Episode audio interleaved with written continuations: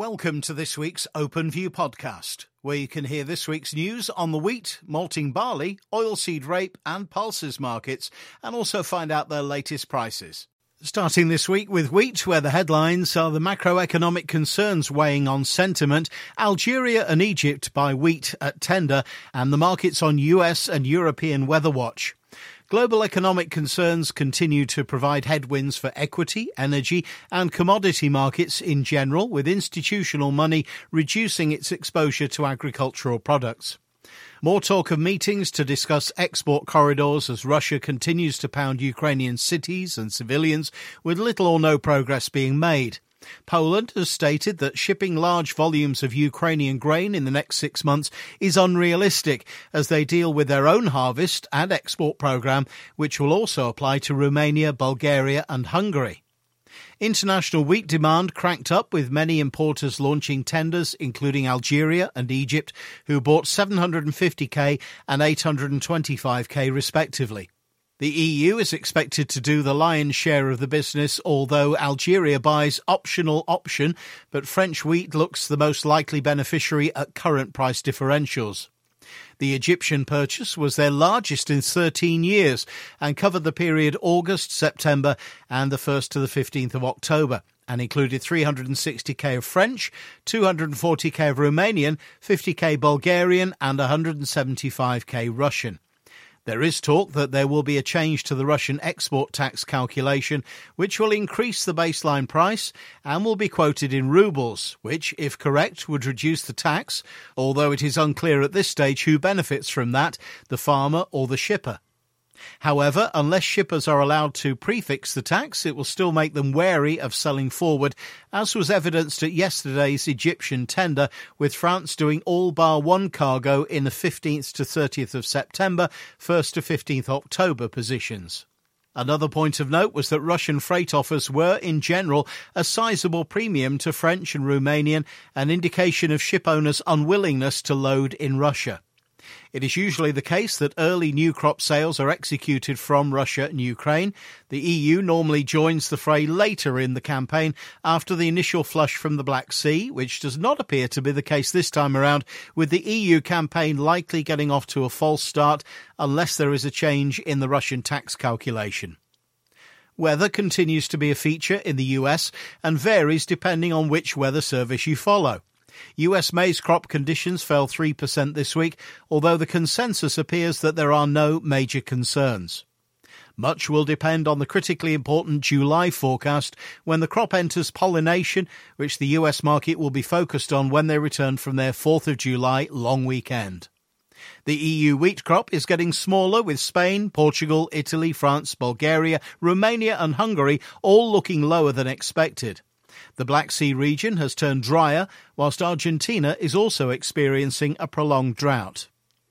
There is much political posturing which thus far does not appear to be delivering tangible solutions, but the propaganda machine is still in play and liable to change market sentiment at the drop of a strategically placed headline. However, we will soon see the combines roll and ships arriving, which will be a welcome relief and will be more informative than social media. One last hurdle to overcome tonight is the USDA's June acreage and quarterly stocks report, which has been known to be a market mover. Buckle up, the ride has barely begun. On to malting barley. This week's headlines The winter malting barley harvest arrives, premiums remain at historical high, and UK trade continues to hear export interest. Harvest has arrived in the UK for winter malting barley, with some very, very early cutting taking place on lighter land across the UK. It's still much too soon to take any real analysis away from the samples, though so far the winter crop is showing promising signs in terms of quality, whilst yield will remain a mystery for a while yet. As mentioned in the previous report, malting barley prices for crop 22 remain slightly off the top as the global commodity complex takes stock of the recent declines in derivative markets. That said, premiums remain at historical highs, with farmers reluctant to sell forward before they know what they have. Premium could come under pressure as we move through harvest and the quality of the UK crop becomes unknown and sellers emerge. The UK trade continues to hear interest for export on malting barley, though currently the buyers' ideas fall short of levels required for trade to happen, and as such, traded volumes remain low as we wait for harvest to get going in earnest. The oilseed rape headlines this week while the market's waiting on the USDA report. We've a forecast for European Union rapeseed harvest and palm oil. The market has bounced, starting to recover from the recent sharp losses. Last Friday saw support from the Matif and Chicago markets on the back of poisoning and bargain buying, rebounding from an eight month low. Monday was a weak start to the week, with pressure from a weaker overnight Chicago and firmer sterling. But Tuesday closed up with support from Chicago and crude oil strength. On Wednesday, Matif rapeseed reversed the early week losses, making its highest close for over a week.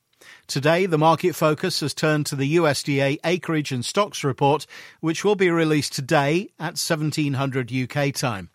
Domestic bids have continued to improve, but sellers remain absent, so the UK market remains slow.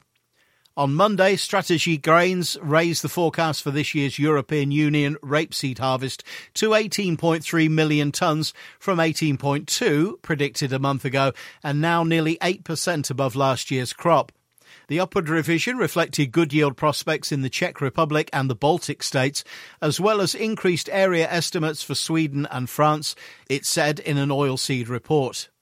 Palm oil continues to be pressured and is set for the biggest monthly drop since October 2008.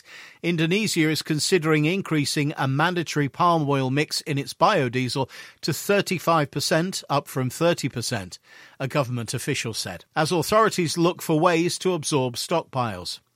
Indonesia's palm oil stockpiles ballooned after their export ban of crude palm oil and some other derivatives for three weeks to May the 23rd in a bid to contain soaring domestic cooking oil prices. Some palm oil millers in Malaysia, the world's second largest producer, have temporarily halted production following the dramatic plunge in prices, a senior official from Millers Association said on Monday. The Malaysian Palm Oil Millers Association told Reuters on Monday that at current prices, the mills, which are already facing labour shortages and high input costs, stood to lose at least $34,114.17 for every 100 tonnes of crude palm oil produced produced. Harvest pressure continues, with the UK oilseed rape harvest just three weeks away. Our £5 storage contract guarantees harvest movement and provides a cost effective way to extend marketing opportunities beyond the harvest window. For more information or to get up to date prices, speak with your local Openfield farm business manager. And the only prices available on the Grain and Pulses price indicator this week are for oilseed rape for July 575 to 580 pounds and November 583 to 588. Thanks for listening. To find out more or to get our OpenView email, please speak to your regular Openfield contact or email us at communications at openfield.co.uk.